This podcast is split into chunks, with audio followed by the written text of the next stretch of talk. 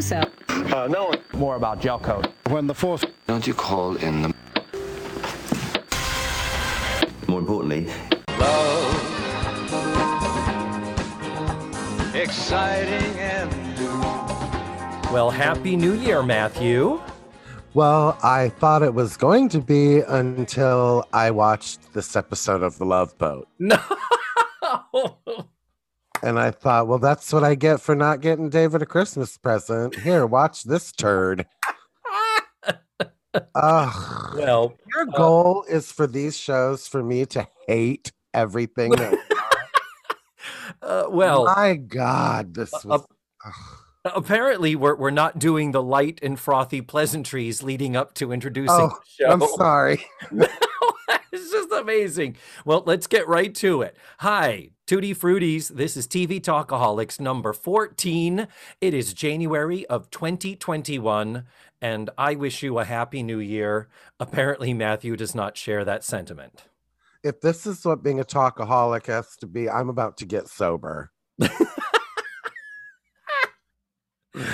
It was, I mean, I have to admit, we had looked at this for a couple of months ago and then got side sidetracked or whatever. I forget why it changed, but um, when we watched it the first time, I was like, "Ooh, this is rough." But I had already put in the time for it. I'd already kind of done a little bit of legwork, and and Uh, it's fine. It's just, it just, it, so many questions Mhm. from watching this. Yeah. Not just this episode. It's not Nancy McKeon's fault. It's No. nobody's fault, but Aaron's spelling. yeah.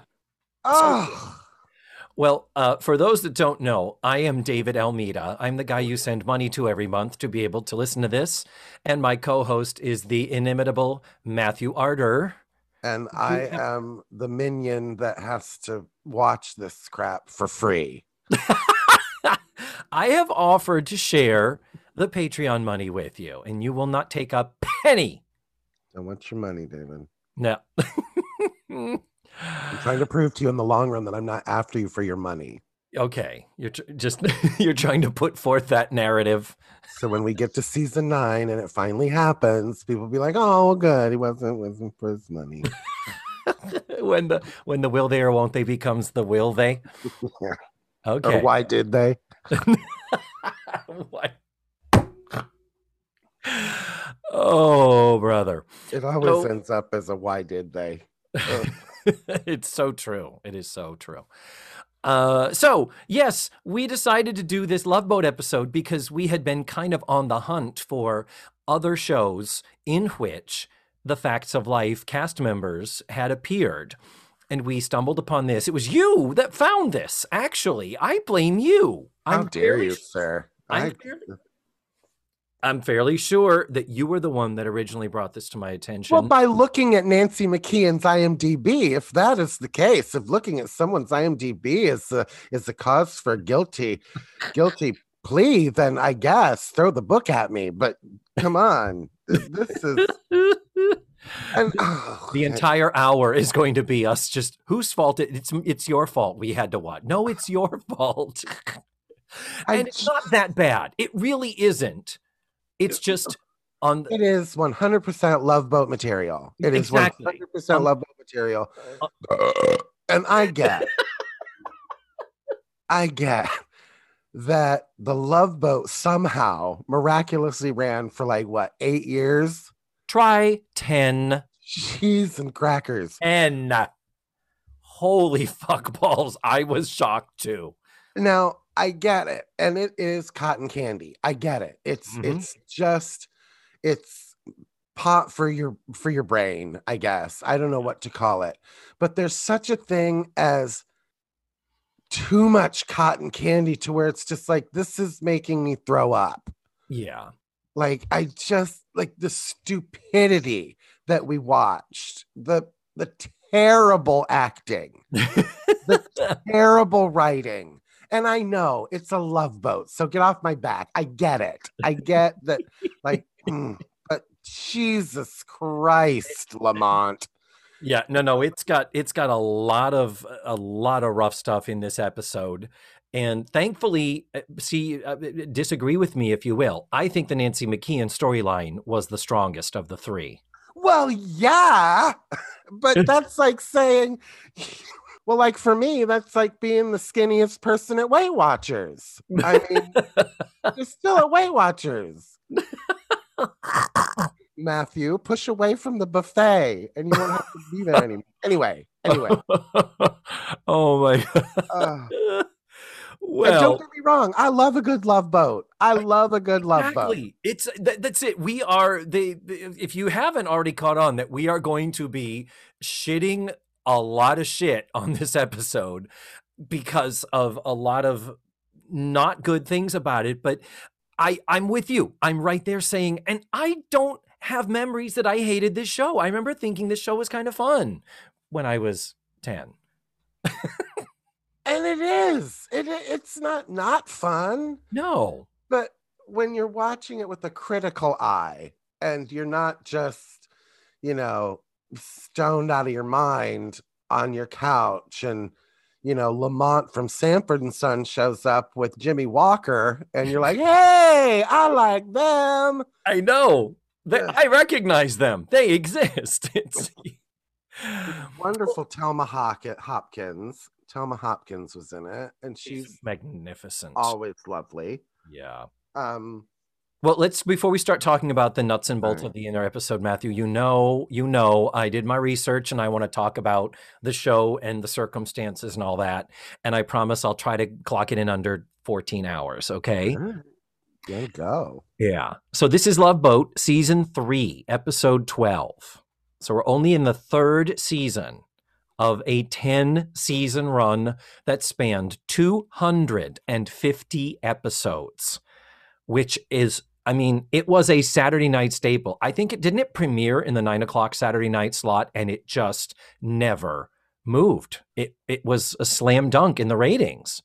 Well, when you tell me it had 200 episodes, what that means to me is that it had 600 storylines. Yeah, Because every episode, and I found this, I guess I found this out watching this episode at the beginning. They show you the three different storyline names Yep.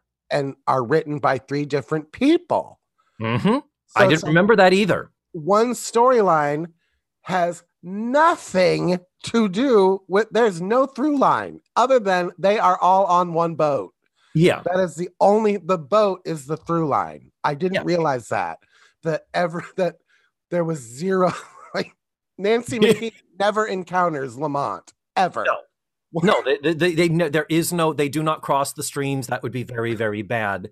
The only thing is you can tell that they did, that they do have the structure of, well, at some point, you know, uh, at page 10 of this script that we're writing, we need to be at dinner. And then the next scene can be the next morning at the pool. And then, of course, they, they come into port. So there's a point where they can get off the ship so people can go away if they need to go away. So you know they have this sort of loose structure, but I'm with you. When I saw three different titles with three different sets of writers, I was like, oh, uh, clearly as a kid, I wouldn't have been watching for that. But yeah, three completely 100% isolated stories. So it makes me wonder then if like you, David Almeida, are a writer for the Love Boat. If you Dream down in a job. room- Continue. you said, "Oh my God, wouldn't that be fucking amazing?" Um, Not now so much because of the celebrities that you would have to write for, but like you'd be writing for like Real Housewives and shit like that. Oh, or oh, no, no, I'm talking about a if someone came back with a time machine and said, we can take you back to 1977 and you two can be in the writer's room for the Love Boat and start writing scripts for fucking Ann Miller and, uh, you know, Jerry Stiller and all the legends. And So my question is, if you're a writer for the Love Boat, do you sit in your office and write like 15 storylines and turn them in? And then like a director every week goes, "Oh, let's do this storyline from this shelf and this storyline from this shelf." Or do you three people as writers sit in a room together every week? You know what I mean? Like a regular writer's room yeah, because you your storylines aren't going to intertwine at all. Yeah.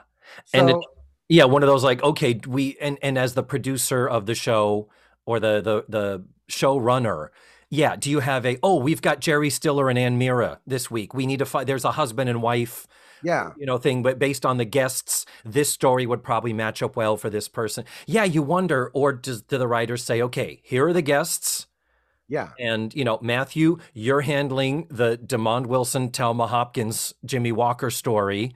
David it's up to you to write nancy mckeon and the other dudes.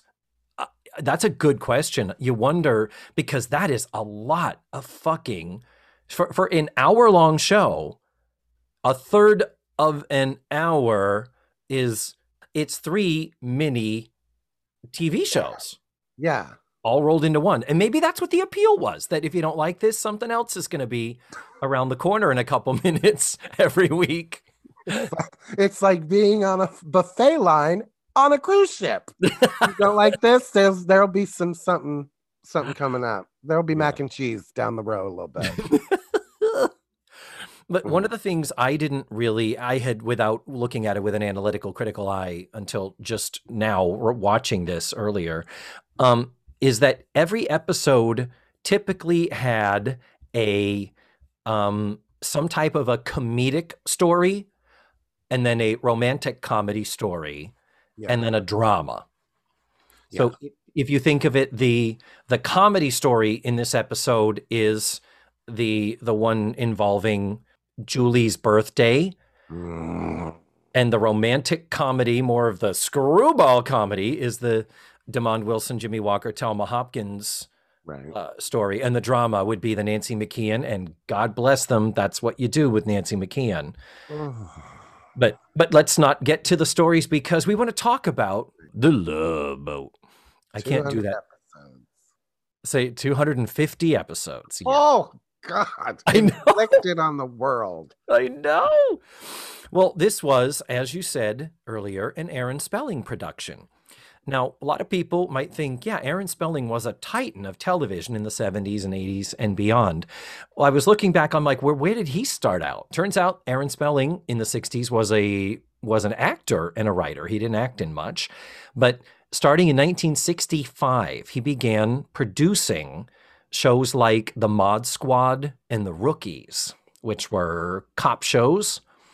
And then in the 70s, we get into Family, Charlie's Angels, The Love Boat, followed by Fantasy Island. In the 80s, we get Dynasty, Beverly Hills 90210, which spills over into Melrose Place, and then Seventh Heaven and Charmed. I mean, there were millennials who grew up watching Charmed, and it's like, that's an Aaron Spelling show Mhm. that's freaking crazy to me that I, I had forgotten that his run was so vast. So Matthew, Mhm. picture it. November 17th, 1979. Oof. I know this was long, long before you were born, Mhm. but Thanksgiving is less than a week away. So, what would you want to watch on a Saturday night?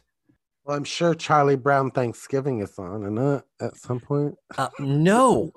The the Oh. only thing I can attribute to the weird schedule this particular night is I'm like, because Thanksgiving's coming. Are kids out of school yet? Are they just running shit? Not that there's that many Thanksgiving specials, but uh, CBS at eight o'clock is running Puff the Magic Dragon and the Land of the Living Lies. Like Puff the Magic Dragon with the Burgess Meredith version.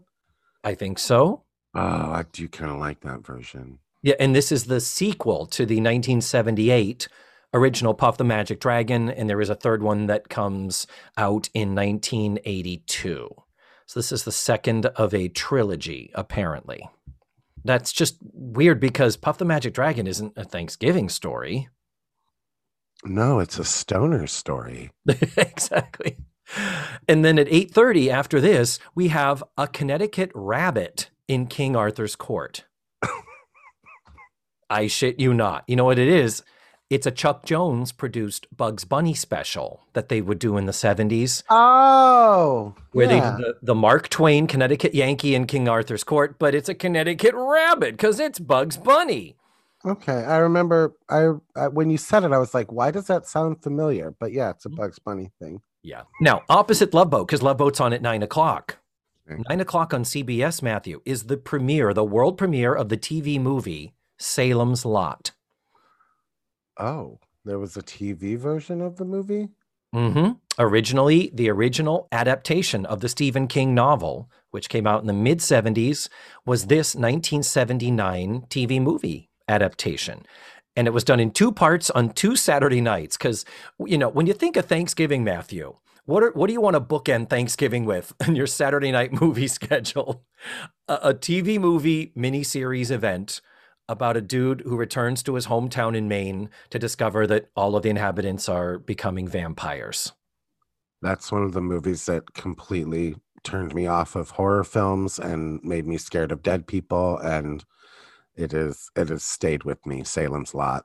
Oh, really? This one in particular? But I remember my parents watching Salem's Lot and just it was it traumatized me. Oh, like to this day, I can't I don't like cemeteries. I don't like dead people. I don't like You don't like- funeral. I don't go to funerals, you know that. yeah. Um, but it's Salem's Lot. Anyway, go ahead. So I won't be watching that. I will be No. watching Love Boat. Well, thank God we're watching The Love Boat right now because that's going to be a must miss for Matthew.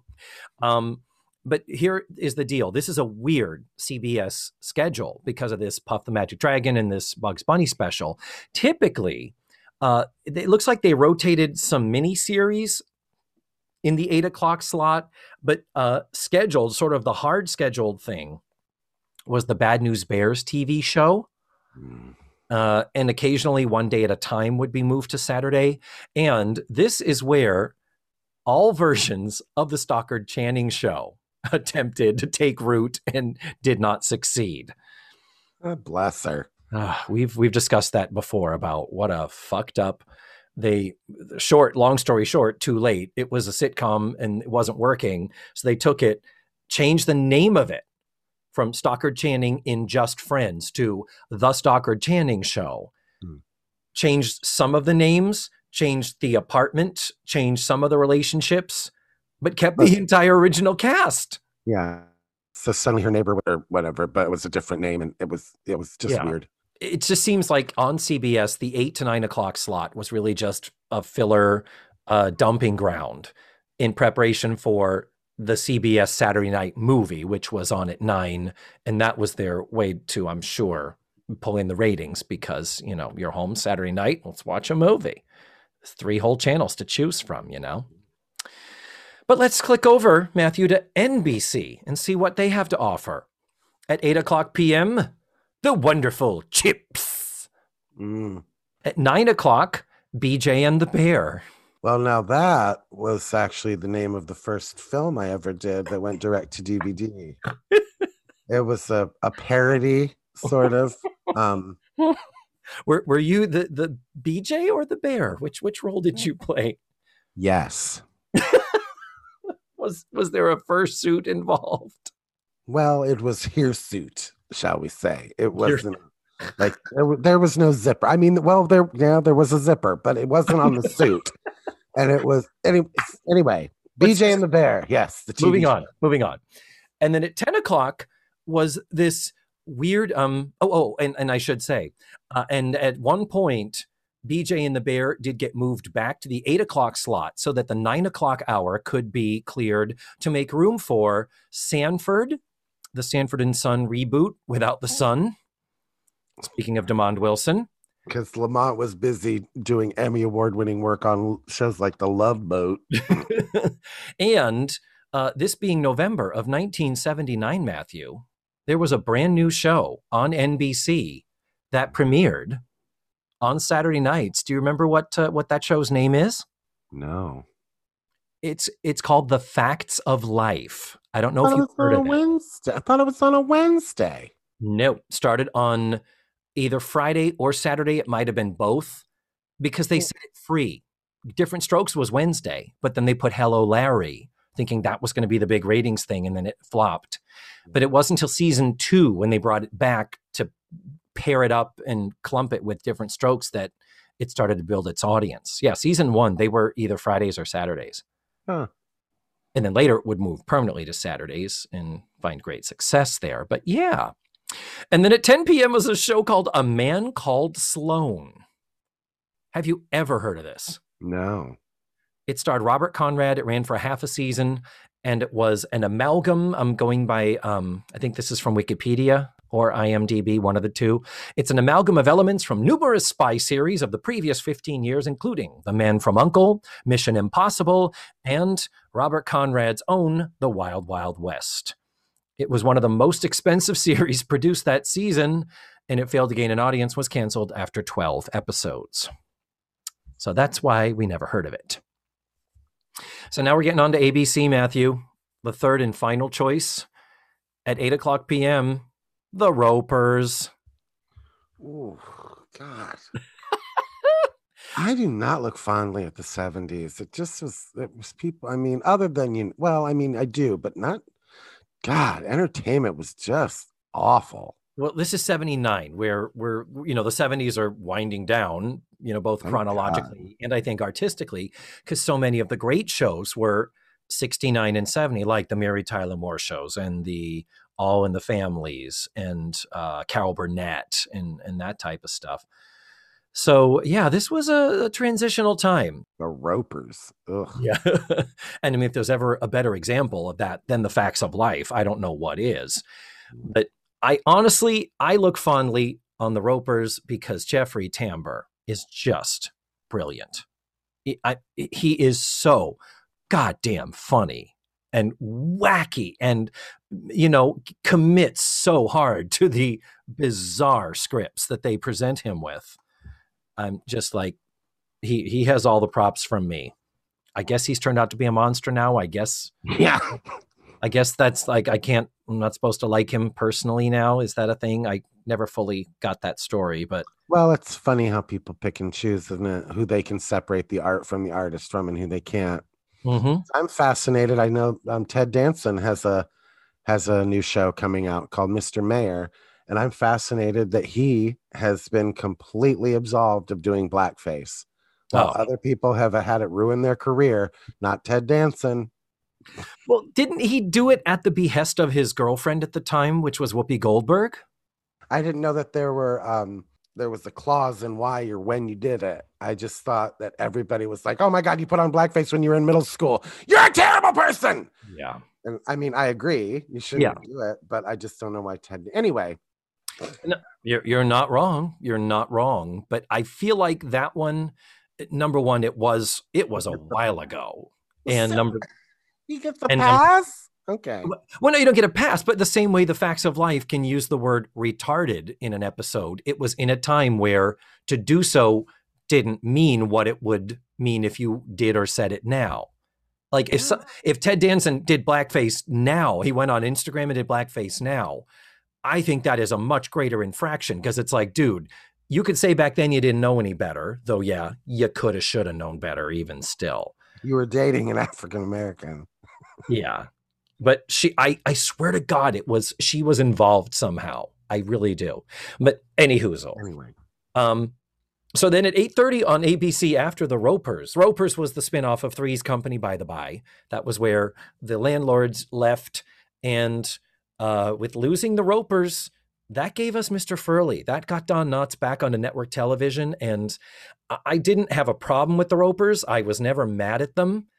Uh, but I, I really think I prefer the Mr. Furley years. well, the Roper, It was just that the Ropers. It was like their shtick was funny when it was for three minutes at a time, and mm-hmm. him being horrible to her. But when it was a whole episode of him just being horrible to her, you're like, this. Ugh, leave him. Why are you with this asshole? Yeah. Like, since when do you have a red blooded American husband that doesn't want to fuck? Yeah. And she wasn't hideous. Audra Lindley, for a woman her age, they were trying to make out like she was fucking. turns out turns out she was 27 when they were filming that. Did you know that? Did you know she was younger than Suzanne Somers? A lot of people don't know. I saw that. I clicked on something on the internet that told me that, so I know it's true. Said you will not believe Mrs. Roper, and I did not believe it. but yeah. And honestly, I remember even as a kid, I didn't like the way he would laugh to the audience. Like his his digging at her and then he would turn and like in an aside be like, "I'm laughing because I'm proud of myself." Yeah, for Norman insulting-. Say what?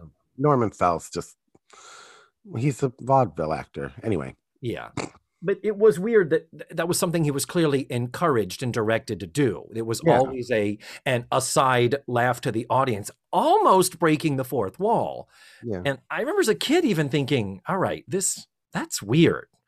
That that doesn't seem to be of the same uh, theatrical uh, idiom uh, as the rest of the show and the sitcom genre completely." And this is why you ate alone at lunch, isn't it, David? Nobody wants to sit and talk about Norman Fell's acting choices on the Ropers, kids. Guys, come on. no, I don't want to play kickball. I want to talk about Laverne and Shirley. Can you believe they moved the whole show to LA? You guys. I know. guys. Really. It was supposed to be about working class people, and now they put them in the beautiful burg of Hollywood trying to be actresses. We've completely abandoned the situational premise and the precipitating circumstance of this series. Nobody? No? Oh well. Maybe I at was- lunch. No. I, does anybody want my peanut butter jelly sandwich? And Are we then, on the boat yet? Are What? we on the boat yet? nope, no, we're hours away, hours away from starting. Got it. Got it. So after the Ropers was this weird show called Detective School.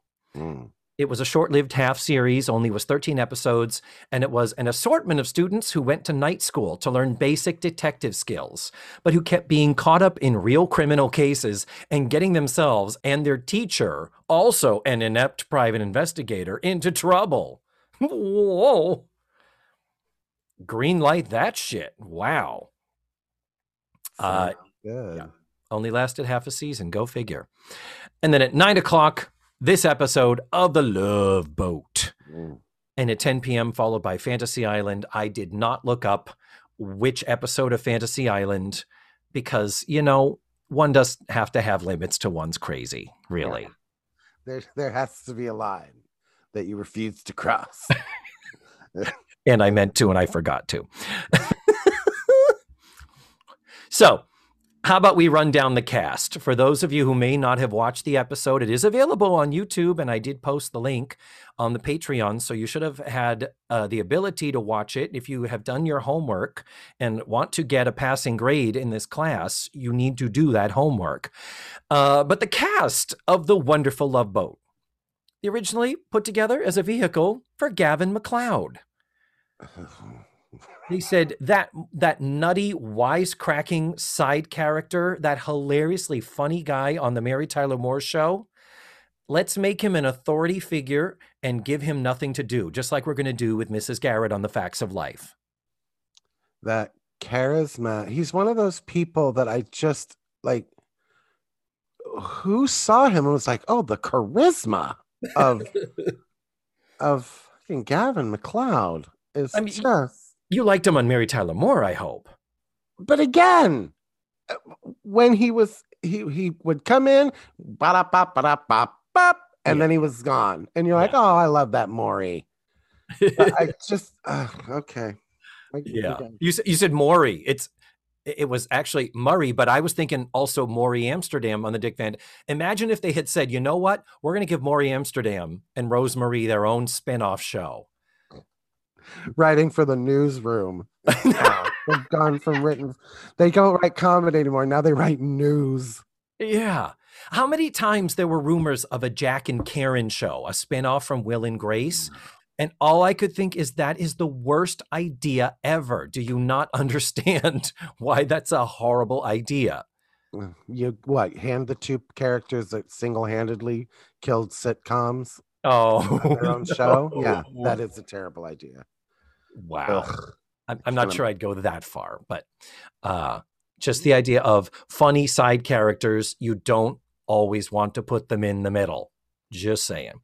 So, uh, yeah, that's uh, okay. So that's us shitting on Gavin MacLeod. Let us now shit on Bernie Kopell. And uh, Bernie The Kopell is. sex symbol? They made him the sex symbol? Gopher is clearly cuter. Gopher is clearly cuter than the doc. Well, yeah, Bernie Kopell plays the the ship's doctor. His name is Adam Bricker, is the character, but everyone calls him Doc. And yeah, he's the one that's always chasing the skirts and getting tail and having a date with this lady in the bar. And he is he is fucking swimming in the tang. And I, I'm like, okay, he's a he's a lovely, charming, nice, appealing actor. He started out doing uh, a lot of guest spots on Bewitched. He, he is the classic character actor. He would talk in interviews and say, William Asher would call him up and say, Hey, can you play a German lieutenant? Hey, can you play a drunken cop? Hey, can you play uh, George Washington? And Bernie Kopell always said, and as an actor, you know, Matthew, we always just say, Yes, I can. Yep. Where, where do I show up? I'm, I need fucking work. And so that's kind of where he got schooled in being this versatile character actor. And then he was, uh, of course, Siegfried, the leader of KAOS on the show Get Smart with the wonderful Don Adams. And he was magnificent. I mean, there's nothing wrong with him or what he does, but even looking back to pictures and saying, well, the, he was 55 when the series. Oh started. my god, how old? I shut Oh. your Stop. Nobody's getting tail at 55. that lonely old man was whacking it in his stateroom. Ah, but the thing is to look back at him with the 1970s aviator glasses, with the beginnings of the comb over, and you're like, if if you had said that this was Rabbi Moskowitz passing through, it's just kind of like he's he's really casting wise, he's more of a nebbish than a sex symbol. Really. yeah, I don't know how, I don't know who he blew to get this part. but like not even a body on him. And it's like, you know, you had Robert Wagner. There are like it sh- should have been that type who was just Oh, God, yeah. Or maybe somebody younger, a, a younger doctor character. I'm sorry to be ageist as, as someone in my 50s also, but I would like, you know, if someone came to me and said, David, we're going to cast you as the guy who is fucking everything under the sun, I'd be like, uh, yeah, you don't think you have other choices there, huh? Really? Um, but that's uh, but but moving on with this this is a point i want to make the other cast members are fred grandy as burl smith otherwise known as gopher the, the, the ship's purser and then we have ted lange as isaac washington the african american bartender and lauren Tewes as julie your cruise director and uh, cocaine connection if you need a little bit of blow um, and lastly, added in season two, so she is here, is Jill Whelan as Vicky Stubing, Gavin MacLeod's daughter, who, uh, parent of the year, makes his daughter fucking work on his ship. So, but of that cast, the fuckability factor on that cast, Fred Grandy was cute. That's all I will give you. He was, I would never use the word handsome or sexy to describe Fred Grandy, even at his at his most cuteness. Eh, I mean, I would have followed him into the steam room. I'm just saying. I mean, I would have hit it too. I'm not saying that, but I'm saying from a shallow TV casting point of view, this point that we're making that like, so Doc is the sex symbol. That's that's the fuckability factor. Now But they does did. that does that speak to an all male like Hollywood toxic masculinity casting? You know what I mean? Mhm. It's like people like you you know as well as I do, straight men who look like Doc are the first ones to be like, well, yeah, I think I'm pretty good looking. No, motherfucker, you're not. Yeah, like- yet they walk up to the 22 year old porn star Yeah. with with all the confidence in the world, and next thing you know, they're marrying this trophy wife, and you're like, really? You want that on top of you? Really?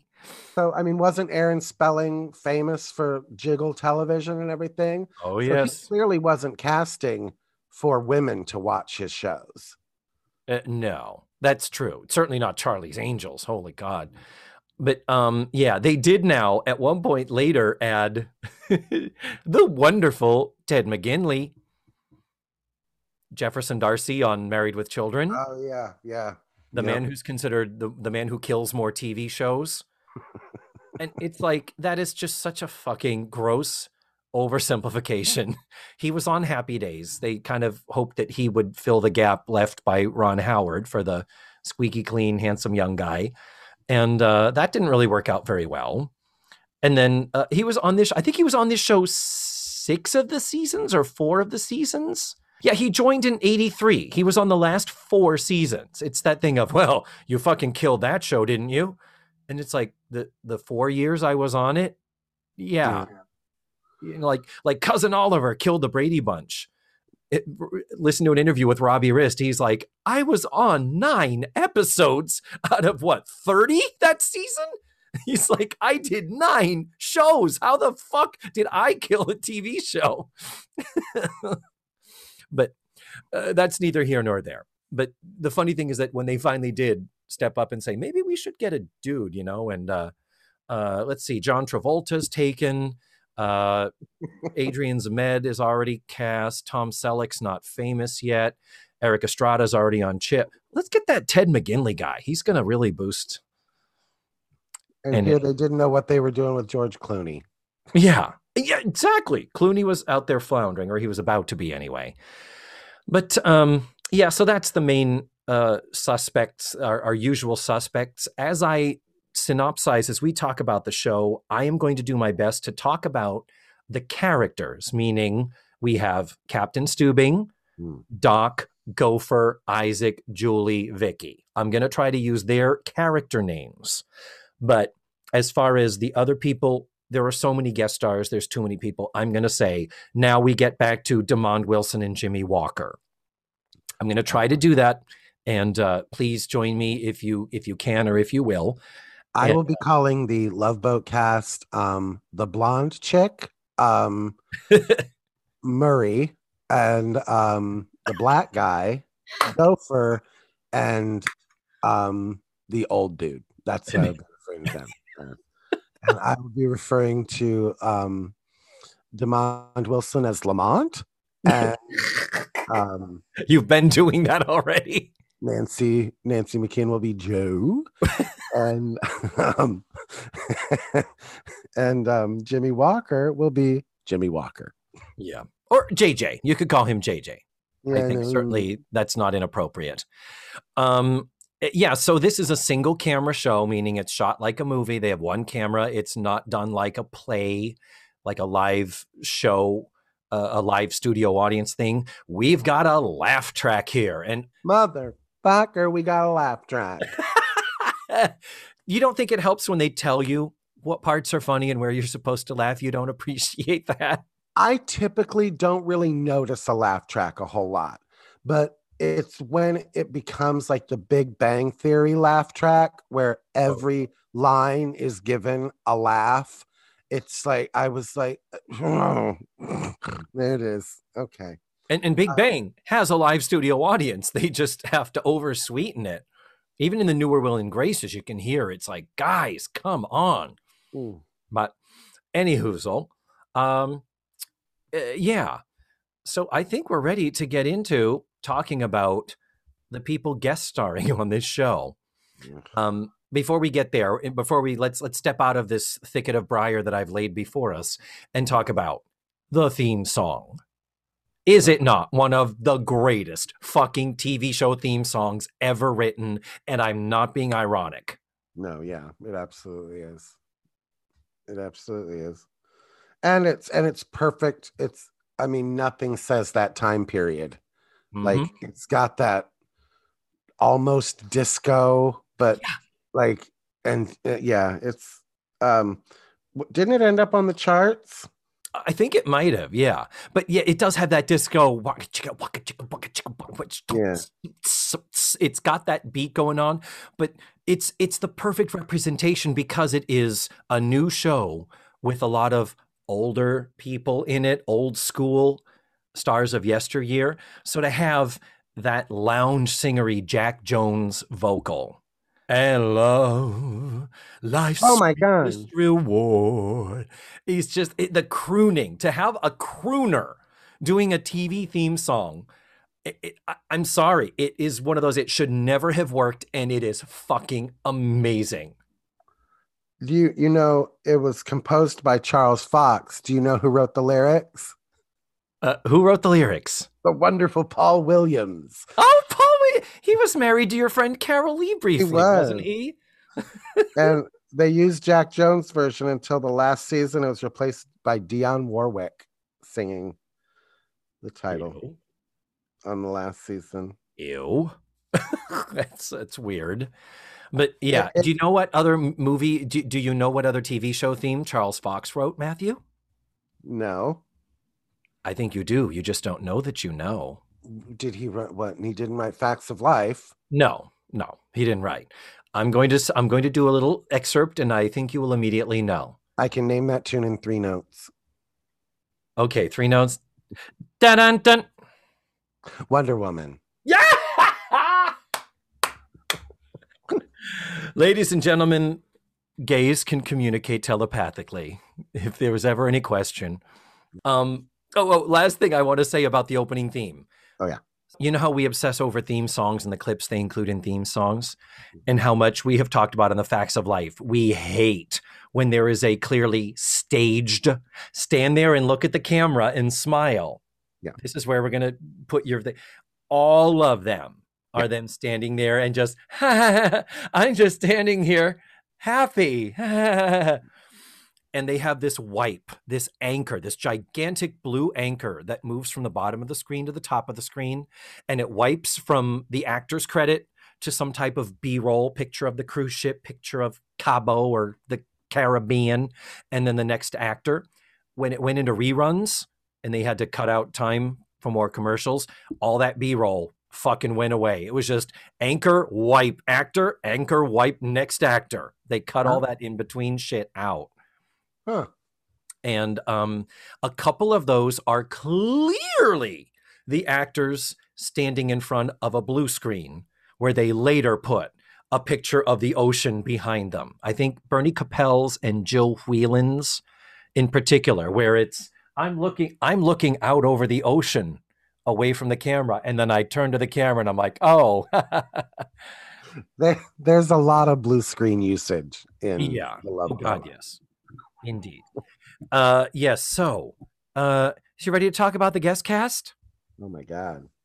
Let's do it. Yep, they list them alphabetically at the beginning of the show, and thank God, here in season three, somebody got smart and started adding pictures of the actors. Before it used to just be the text of the name. And somebody did say, you know, everybody watching this show is not going to know everybody who's on it. So they said, how about we take us a pic? And the same thing stand there and smile and look at the camera. But thankfully, it's only a couple seconds long. So we are now into the Love Boat seasons where the person's face is shown with their name, which is really nice and helpful, I find. I, I didn't know that that was there was another way.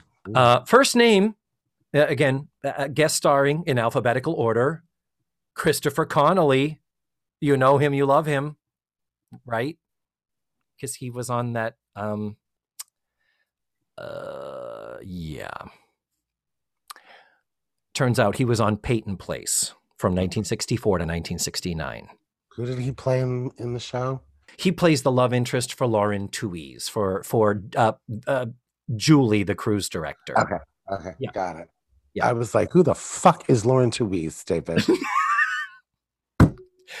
Next on the list, Alex Cord. The- okay, yeah. mhm. Alex Cord from um uh okay. He's he's gonna be on a show called Airwolf in a few years. But I mean working working character actor, but just not a big series or one role that identifies him. Alex Cord plays uh the father of Nancy McKeon. Yeah. He was also in an episode of Murder She Wrote and an episode of Hotel where he played a character named Preston in both episodes. Both shows. Um, but he was, you may remember him from a wonderful Christmas special TV movie called Have I Got a Christmas for You? what? where a group of um, a community center of Jews decide to help their Christian friends to have a decent Christmas by taking over their responsibilities for Christmas. So wackiness ensues when a bunch of Jews try to do these jobs that they've never attempted before. I have to watch that right now, immediately. I need that in my life. The cast is amazing. It's Milton Berle. The cast is like hard. Like these are some big deals in this cast. Have I Um, got it? I'm, I'm looking. I'm looking around. Please tell me it's on the YouTube.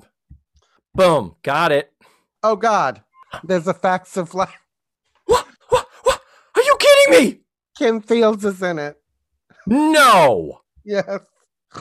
Oh, We've got to wait 12 months. but no, it's great. We're we're set for Christmas now next year. Holy fuck balls. So next on the list, Sydney Goldsmith. Um Who did he play?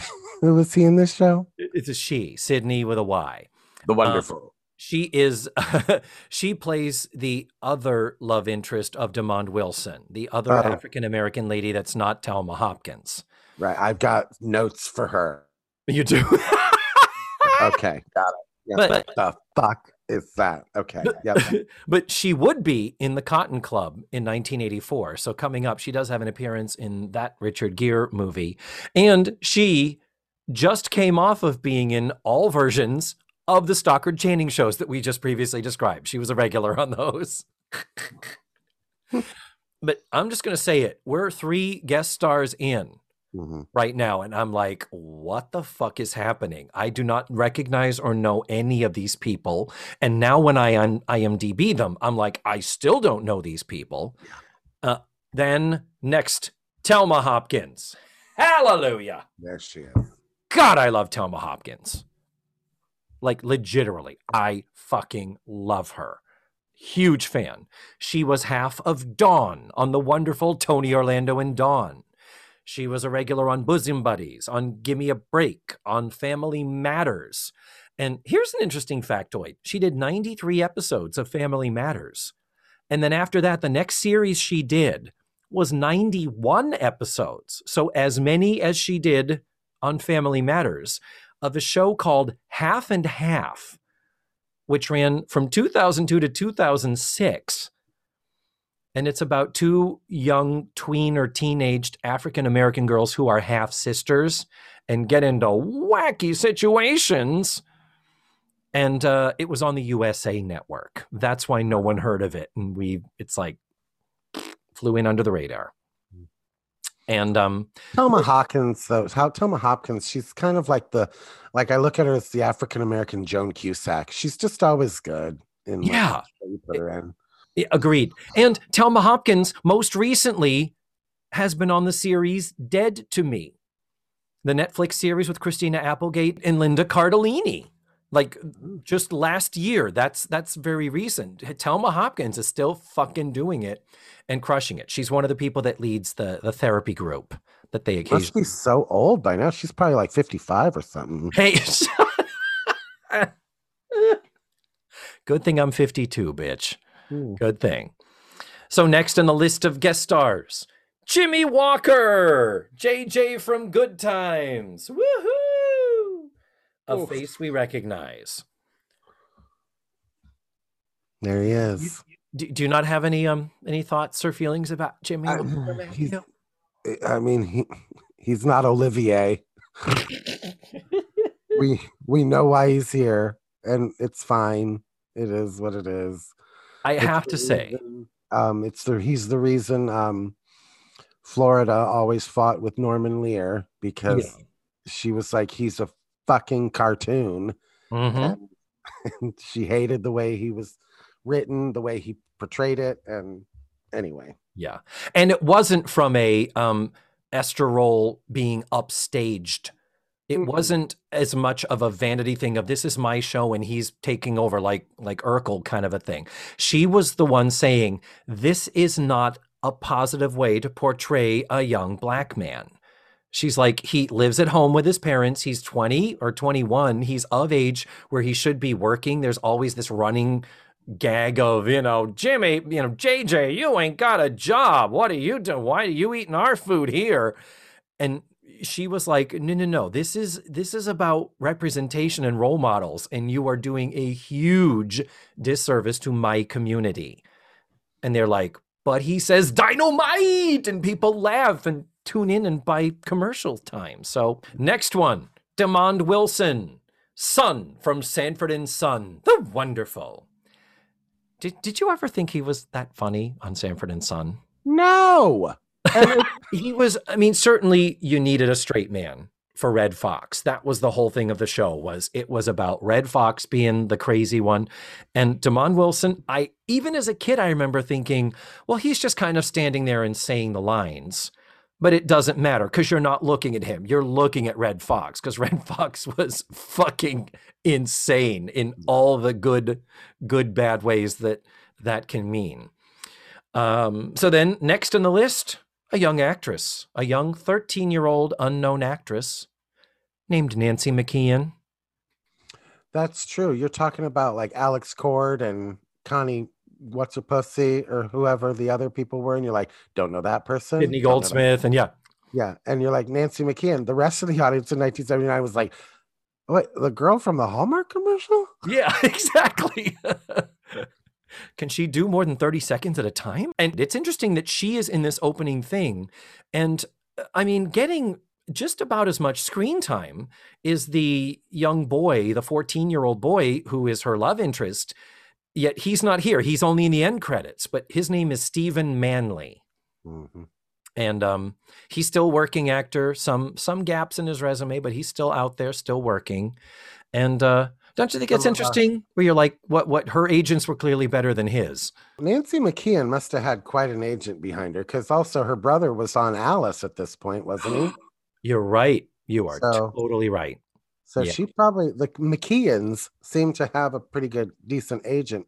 So let's start, Matthew. Now that we've been talking for 14 hours. Yeah. Tutti Fruities, you're welcome. Uh, the Brotherhood of the Sea is the name of one of the plots. And I believe it is the weakest of the three. So I thought we would start with that, the Brotherhood of the Sea, and just go through that story, which is easy to do because, as we said, it is in no way, shape, or form connected to anything else. The, the only thing I wrote about that one was that um, it speaks to one of my least favorite sitcom tropes Mhm. where they have to create uh, an even bigger problem than fucking throwing a party for Yeah. this person. They're they're throwing a birthday party for Julie, but it's a surprise party. So ugh, it's like, sh- do people in sitcoms not know that their birthday is coming up? Like- yeah. Is it completely taking them by surprise? Like. I, I don't know. If somebody was like, "Hey, on this day, we're we're gonna take you out to dinner," I'd be like, "A motherfucker." If there's like 50 people there when I get there, I'm walking out the door. that first of all, second of all, like if uh, go, but go ahead, tell the story. But, but but it's yeah no i i thought you were going to say that your big thing i know that this contains another big pet peeve of yours that not until you pointed out to me is now a pet peeve of mine is sitcom lying yeah, I have that's Terrible acting. to telegraph that i'm lying and um what what this story is is that it is Julie's birthday. The next day and Captain Stubing has declared, "Why don't we put together a surprise party for her?" And it's like, okay, so you've got the three guys. You've got Doc, Gopher, and um and Wow. Isaac. And we didn't even mention, I glossed over it. Unfortunately, I meant to point out that Gopher, Fred Grandy, would leave show business to go into politics. And uh, he was uh, a U.S. representative from Iowa from 1987 to 1995. And, and so that's a, that's a big deal to become a U.S. Uh, a U.S. rep. And uh, so good for him. He is still alive, still out there. I think he still makes the occasional appearance. But yeah, so we have the this holy trifecta of men. We have Doc, Gopher, Isaac. And so trying to figure out, well, how are we going to plan a surprise party for Julie? They uh, they're talking about it and Julie walks up with a, "Hey guys, what's up?" and we get the Matthew Arter special. What? Uh, we were talking about uh, uh, our secret society, uh, a secret meeting of a, a fraternal society. Yeah, that's the. T- we, we call it the Brotherhood of the Sea, and you can't be a part of it because you're, you're a girl. And what it ends up being is that to throw her off the scent of them planning her a surprise party, they set her a whole bunch of ridiculous tasks like fasting, like standing guard, having to memorize the first chapter of Moby Dick. And she commits to it. I've got to say, the, these this this is the worst of the three stories, and these actors still commit to it, and they still somehow come out of it with their dignity, barely.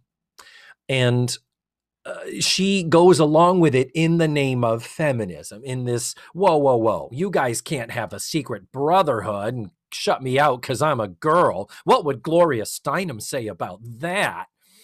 So it's all this stupid shit and that would be fine in and of itself because what happens is the denouement as it were is that uh, she mentions something to captain stubing and captain stubing is like the fuck are you talking about it, basically, it's like, uh, are you telling me you believe anything those three clowns are fucking telling you?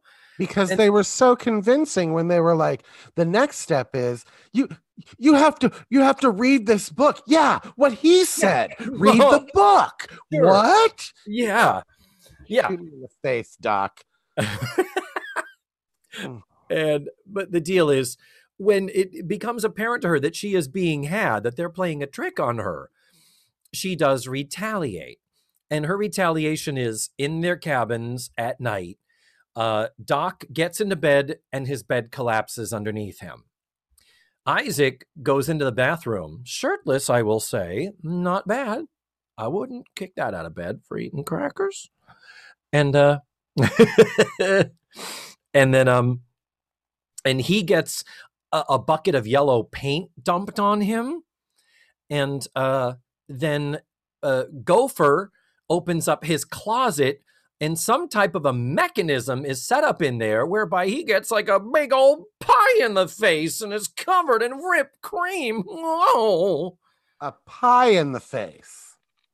Paint dumped on and bed collapsing. That is the retaliation of the Three Stooges, for Christ's sake. Exactly.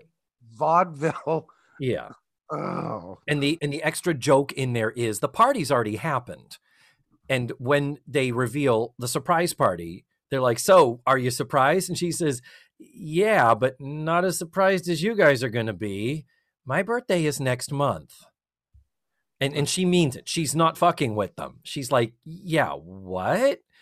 So that gives it a little bit of you know she knows it's her birthday the next day and why would she wonder why people are acting stupid but anyway that whole thing. But the unforgivable part of this whole scenario is that christopher oops help me here christopher connelly the peyton place actor his guest spot is he plays a travel agent on the ship who is clearly interested in julie and she is clearly interested in him.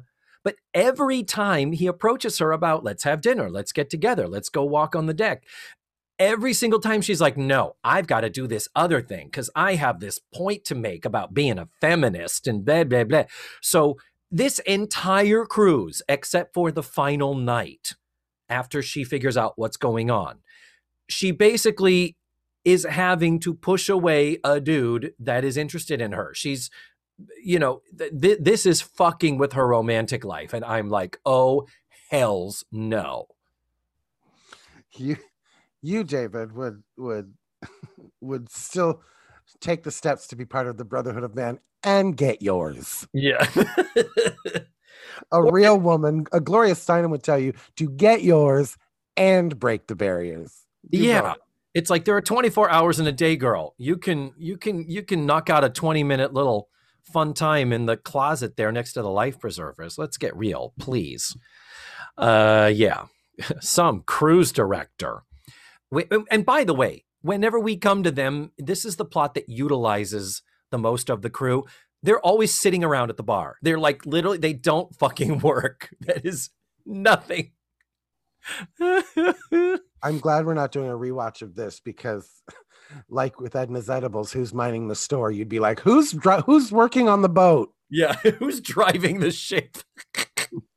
Because Captain Stubing, he's never in the friggin' have we ever seen him in the what is it called? The captain's deck? The the I've never seen the captain's deck. no.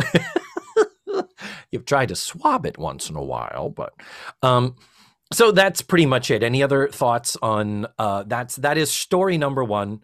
Any other thoughts, Joy's concerns? No, I hate them all. um our next storyline is Letter to Baby Cakes, is what it's called. And uh, in this storyline, uh, a rich businessman played by Demond Wilson, that's Sanford and Son, uses his, uh, I guess it's a valet, like a personal personal assistant is what we would call it now, which is Jimmy Walker. And uh, basically, he comes onto the ship with his girlfriend, Telma Hopkins, and instantaneously, immediately starts making eyes at Sydney Goldsmith. Sydney Goldsmith is the other African American woman, and is trying to use Jimmy Walker to distract Telma Hopkins so he can fuck around with Sydney Goldsmith. Because if you're gonna have an affair, doing it on a cruise ship in the middle of the ocean, they you there's no way you'd ever be discovered. That's No. that's not a stupid idea, even for a womanizing piece of shit like Demond Wilson in this. And that is without question what he is and what he's playing. And the the other woman that he's after again I have two things like she's Mae West for God's sake. Mm-hmm. Like he- he looks up to her and she's literally like has her hand on her hip and is bouncing and like winking and like fixing her hair. Like Yeah. she might as well say, Come up and see me sometime. But then she opens her mouth later and you find out, oh, she's the 1920s gangster's mall, for God's sake. yes, yes, she's She's got one of those little voices like this. What? Hey, you're not gonna move me over there, many. she's about to do the African American Born Yesterday revival. Who's, who directed that to her? A 1979 African American woman. They're like, Can you sound like that girl in Singing in the Rain? Remember? Remember? But um, yeah, her character's name is Ginger, of course. Of course it is. and she's and she's literally playing the dumb bimbo that is what she's playing and the thing is that in trying to use jimmy walker as a distraction to occupy Telma Hopkins. Well, guess what? Telma Hopkins and Jimmy Walker end up on the dance floor, and well, I never noticed your eyes before. And well, the sparks start flying, and you know when when you've got the deliciously doughy Demond Wilson in your bed, but this skinny friggin' Q-tip Jimmy Walker. I, my thing is, I find both of them insanely unfuckable. Okay. I have a feeling Jimmy Walker was kind of getting some poon around this time. oh God, yeah.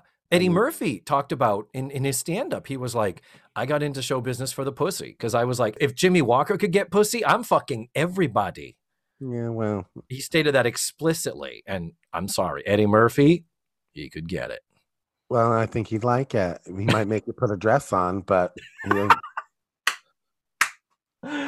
but the deal is um Demond Wilson, the one of the devices in this, it's called Letter to Baby Cakes. It's because a letter from one of his girlfriends, and we know that he has multiples, in addition to this one that he's taking on a cruise because he doesn't care about her, because he wants to find another place to fuck other women. It's it's just such a preposterous premise and this letter falls out of his jacket. Now, while he's about to put on his jacket, that's where we see Demond Wilson in his white uh, John Travolta disco suit with the black shirt and the big lapels and the big collar, unbuttoned all the way down to the navel. He's pear shaped. He it's like this is like women are falling over themselves to fuck this. He's not in shape. No.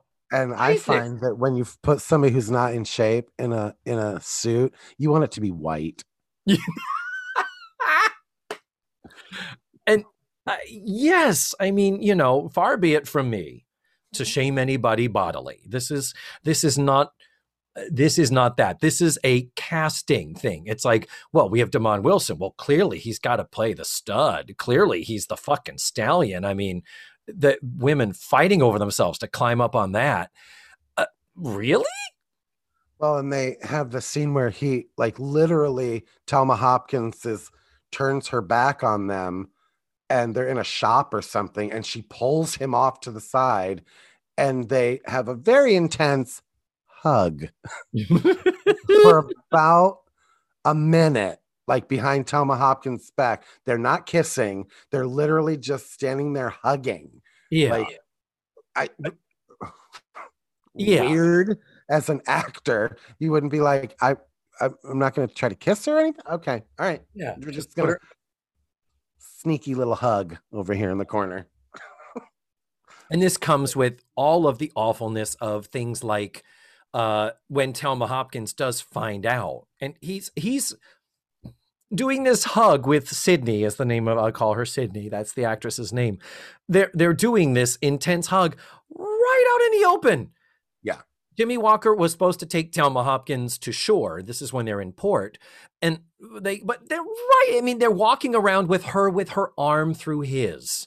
Isn't, isn't that such a theatrical convention? Oh, here's my arm, milady. May I escort you to the curtains where I'll hug you hardly? Um, so it's like so weird that he is visibly appearing in public attached to this other woman as though nobody else will see that or notice that and word will not reach Telma. Yeah. And so when she does catch him, he turns to Jimmy Walker and is like, Well, you fucked this one up. Like, this is all your fault that I'm a piece of shit womanizing asshole.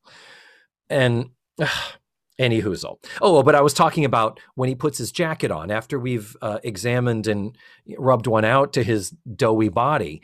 It's like the letter that falls out of his jacket is a letter from one of the girlfriends to Baby Cakes. And so Telma Hopkins finds it and she's like, What is this? And he's like, uh, That's not my letter. Uh, I was holding it for someone else. It, it's Jimmy Walker's letter. He has someone that calls him Baby Cakes. Well, and it's this woman, Sydney, here. Yeah, that's it. They're together. He's hooking up with her. So, and I do have a note. I'm I'm talking like Demond Wilson was doing bad lying. I do have to give him credit. The one thing I will give him for is that Jimmy Walker and all the others are doing this. "Uh, Well, this stammering awfulness. Demond Wilson chooses a different thing where he takes a more fuller, authoritative tone. It's still clearly acting and acting differently, but he does say, "Well, that's not my letter. It belongs to Jimmy Walker." Like he at least is committing to, "I'm a fucking liar." And we can tell he's lying without it being the stammering awfulness that we've cited so many times in the past. Yep. So, uh, yeah, for all the, the body shaming we've just done, Demond, uh, bravo, sir. And then by the end, I know you're going to pick yourselves up off the floor, people, when I tell you that. In the end, Telma Hopkins and Jimmy Walker fall in love, and she tells Demond to go fuck himself. I'm paraphrasing. And then when he turns to Sydney to be like, well, I guess I'm free now. And Sydney's like, yeah, go fuck yourself, double dude. Yeah. Yeah. So, uh, and there it is. That's it. And, uh, uh, anything else in that, in that lovely vignette? Nope. I got nothing to add to Yeah. that. And then lastly, finally, the good storyline. That's that's a stretch. Yeah. It's called Daddy's Pride. And this is where Nancy McKeon plays a young gymnast, and uh, she is there on the ship with her father, played by Alex Cord. And he is your typical like a toddler in tiara parent but with gymnastics he he had won an olympic bronze medal so it's this my girl's gonna win the olympic gold and she's gonna what does he say this young lady's gonna make nadia comaneci look like grandma walton Yeah. Those are two 1979 references for the price of one ladies and gentlemen yeah, so it's just that, t- that that standard thing of the parent being the taskmaster, slave driver. But Nancy McKeon has made friends with this snotty little rich boy, played by Stephen Manley. So dad is Alex, and the kid is Stephen. And when she wants to spend time with Stephen, of course, the dad's like, "No, you got to sleep. No, you can't eat." Food. No, you can't do this and that. You have to be practice, practice, practice. I don't know why we're on a cruise ship, but you have to be practicing your fucking gymnastics all the goddamn time. And here's my question Please. the wide shots of her practicing her gymnastics. that is not Nancy McKeon. Oh, it's so funny how when you have an actress that nobody knows, they did not even try to mask the fact that it was another girl doing the gymnastics. I mean, she had the same color hair and a ponytail, and then she like basically does backflips on a cartwheel off camera, and then Nancy McKeon just kind of trot, trot, trot, walks on in. So Yeah. funny. It is. Now, when if if it had been later, when Nancy McKeon was famous, they probably would have made a little more effort to mask the face of the girl. Well, and I can't tell you how many cruise ships I've been on where in the gym is um, a full Olympic sized balance beam. Yeah, oh, standard, isn't it? Does aren't those built in? Isn't that on the Disney Dream? It's like I've had them take out exercise bikes and put one in for my own personal before I will go on a cruise. It's in my rider. It's in- but um, let's talk about this dad, Alex Cord. Clearly, he's he's a good uh, good at playing the villain, the heavy. He's played that a lot in his career. the mustache. Everybody had one.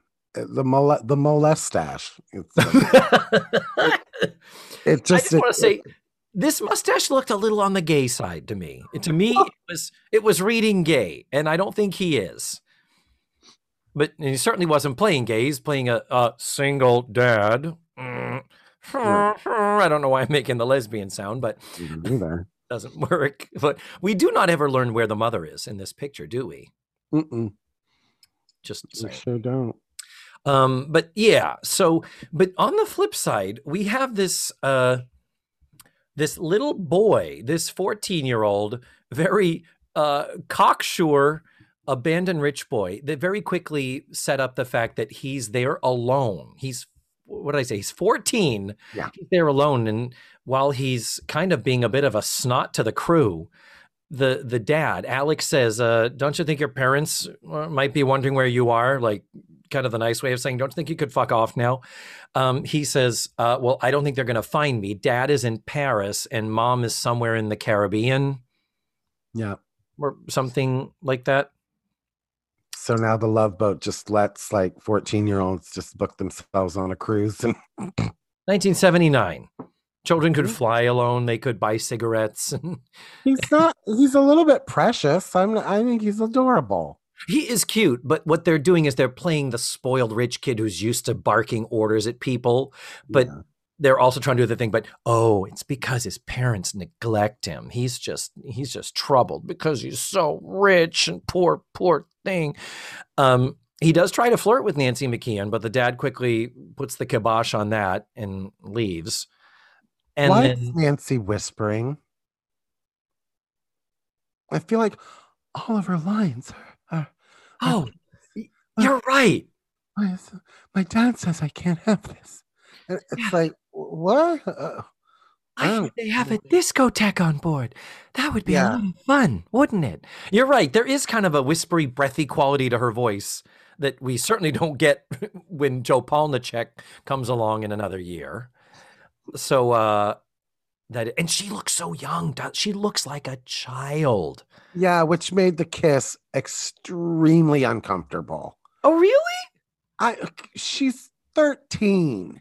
But he's 14 and he looks every bit 14. He's not one of those, But it's just it was you know, those those kids in junior high who had, you know, full pubes, full armpit hair, had to shave every day. Those those, you know, kids who developed early. No, no, he's still very much uh, uh, you know, that sort of gangly, gawky tween looking thing. So I, it didn't I thought it was I thought they were well matched. Why didn't you? I just I don't want to watch a little girl kiss a little boy in a romantic way like that on a cruise ship. Like it was just the situation was a, a little adult for me. Okay. But he was comforting her. She was crying because she had had a little bit of a blowout with her dad. She finally, she was not doing the gymnastics well and he yells at her. So she's like, I want you to love me, but I just can't do it. And she runs out. An And arm around her would have gotten that would have gotten that trust, I think. Oh, I come guess. across to me. But Matthew, it's called the love boat, not the arm around boat. So what ends up happening, and uh, this is where this is the only thing I think is worthy of uh, a David rewrite, a David note to the writers. The other things they're just too awful, too far gone. There's no fixing them. They are what they are. Uh, but with this, there is the point when the dad catches them in the kiss and he's like, go back to the room now. And then he goes to son, I'm sorry, then he goes to little Steven and he says, I want you to stay away from my daughter. And no, this is not happening. And so, because this little rich kid is used to mouthing off to adults, he does say back to him. He does give him back. He's not a good actor yet. Hopefully, he gets better. But um, but he says something about to the effect of you don't care about her. The only thing you care about is wanting her to win the gold medal that you weren't good enough to win yourself. Mm, and so he confronts the dad and it's it can be effective the idea that you know out of the mouths of babes he needs somebody completely outside of the situation to give him a new perspective. But the dad does change. He goes to the room where nancy mckeon still crying nancy mckeon crying even at 13 god she's good i mean really for realsies yeah. um, so the dad says, I'm an idiot. I never realized I was doing this to you. Your friend Kevin is right. And you know what? Maybe you'd uh, get a kick out of uh, not practicing and going to the disco tonight. Maybe you might be able to meet up with him. And she's like, Oh, oh, dad, could I really? right? She whispers. Yeah, it's weird. But he says, Penny, this is this is where we get into the true lifetime TV special. Next time we talk about the Olympics, I'll ask if it's something you want to do. And she says, All I ever wanted was for you to love me. Oh my god. And he hugs her and says, I do, I do. And that's how the story wraps itself up. The only little thing I would have loved to have tweaked is I would have loved for dad and uh and little Steven to somehow uh fix each other. Maybe he does say something about, yeah, well, you're used to your parents not caring about you or something like that. I'm not sure if he says it, but the idea that he says you don't care about her and he's and have him and and then have the dad say, yeah, well, you seem to know a lot about parents not caring about their kids. You know, we do. We just show it in funny ways. And maybe if you'd stop being such a jerk to all the grown-ups around you, maybe you might give them a chance.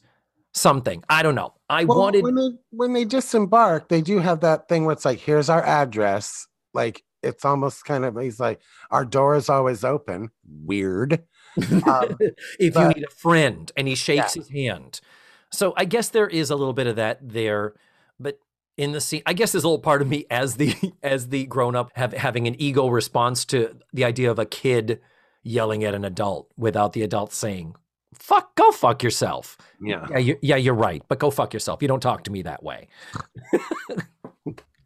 Anywho, so, um, so yeah, so the final thing, all the scenes uh, end up with them disembarking the ship, and in this one, the dad gives them the address and then says, oh, "I'm gonna go get a taxi or whatever. You know, I'm gonna give you guys a moment." Like he deliberately leaves them alone. I'm like, "We've come so far, Dad." And then 20 minutes. Yeah, and they don't kiss again. They just uh, hold hands and they walk out together. and uh, and that's how the episode ends. And uh, yeah, Love Boat, 1979, folks.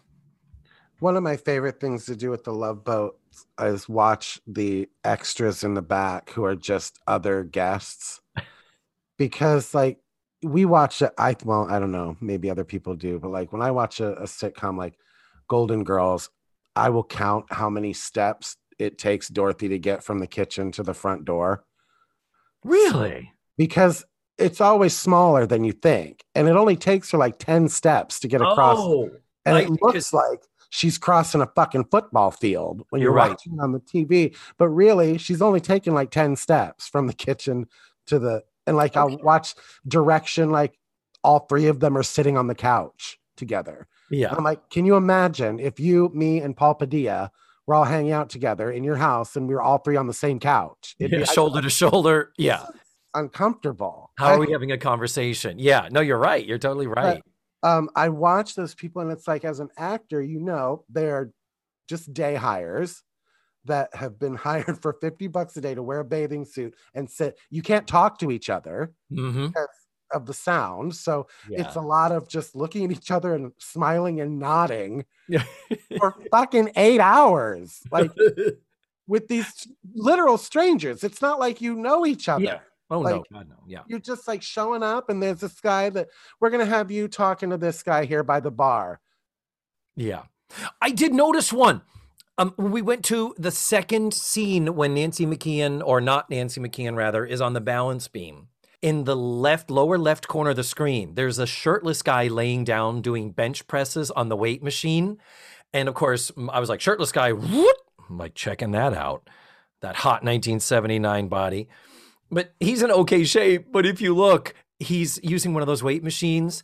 There's no pin in it. There's like he's pushing one plate of weight, which is probably what 30 pounds, if that, or 20. Five. It's nothing. Any any I can. I am weak as uh, uh, weak as a bird, laying and doing a bench press with no literally no weight on it. But you have to wonder if that actor was like, well, this is the wrong choice for me to actually be doing it for continuity. Now I have to do it for three fucking hours like, while they film this fucking scene. It's like, cut. Ah, Yeah. Oh, okay. It's starting to burn. It's burning real bad. Maybe I shouldn't have put 200 on that. but they're just fun to watch because it like it, you can really like feel the awkwardness like between some of them. It's just anyway, Yeah. I enjoy No, watching the I, I hear that.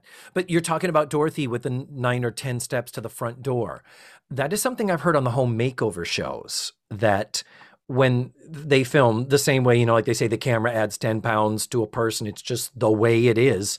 That when they film a room, the lens they have to use to see as much of the room as you'd want to see, it always makes the room look huge, makes the room look vast. So decorators on the home makeover shows have to put more furniture into the rooms and bigger furniture that looks like it fills the space. Yeah. That they decorated like they were going to de- decorate for an everyday actual home that someone would live in, it would look like it was half empty. So that and- kind of tracks.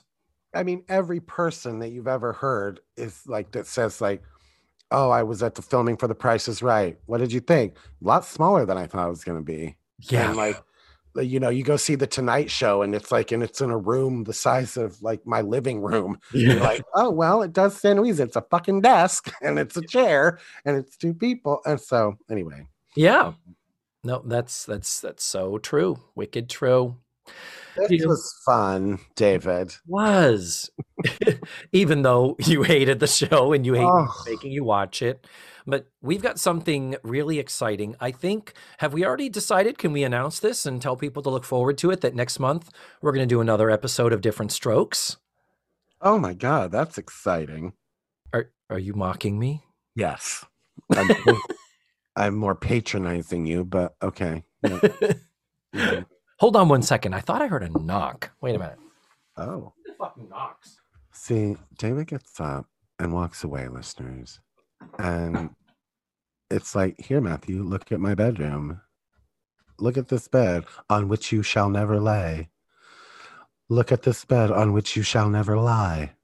what are you doing? What? Were you saying? Nothing. What was it? Who's knocking at your back door? No, sadly, nobody. Surprise. Um. So, uh, yeah, and um, well, I think it's going to be fun. I think we're going to enjoy the Diff'rent Strokes episode much more than this, and since we've already dissected and talked about the Encyclopedia Britannica history of the show previously, we'll be able to, you know, limit it to only two or three hours. So, Tutti Fruities, thank you so much for supporting the show. As always, we love you, we appreciate you. And it is now 2021. We can say we survived 2020. We hope that better days lie ahead or lay ahead, depending on what the correct way to say that is. But uh, yeah, so Matthew, I wish you a wonderful new year, and I look forward to the many more shows we're going to be doing in uh, 2021. Happy New Year to you and Yorn, David. All right. Bye for now, guys. We'll talk to you next month. Mwah.